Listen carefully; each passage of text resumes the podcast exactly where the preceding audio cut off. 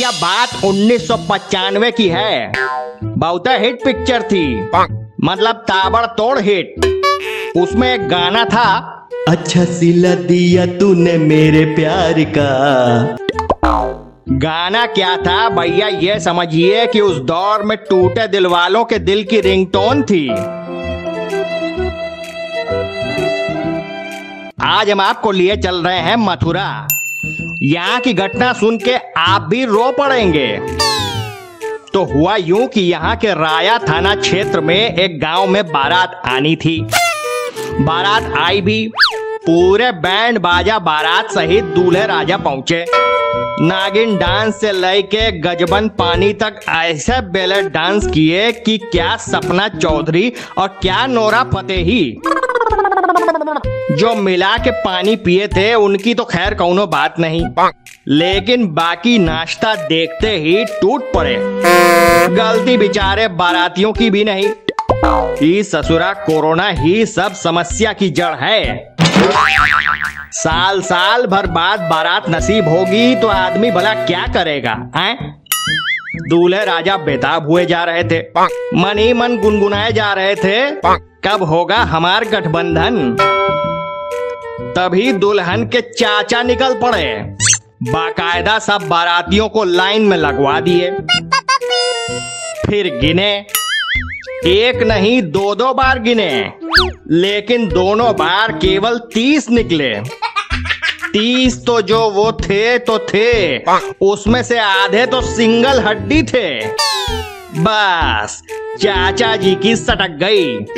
बोले, ये हमारा अपमान है। शादी नहीं होगी। लड़के वाले सक पका गए। बोले, कोरोना गाइडलाइन है, तीस ही ला सकते हैं। इतना सुनते ही चाचा जी और भड़क गए। बोले, अब तो बिल्कुल नहीं होगी।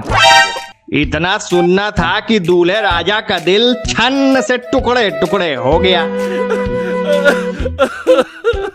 लड़के वाले बहुत समझाए, लेकिन ना मतलब ना। इससे पहले की बात और बिगड़े सारे बाराती खा पी के टन छोलिए। चाचा जान फ़ौरन एक लड़के का इंतज़ाम किए।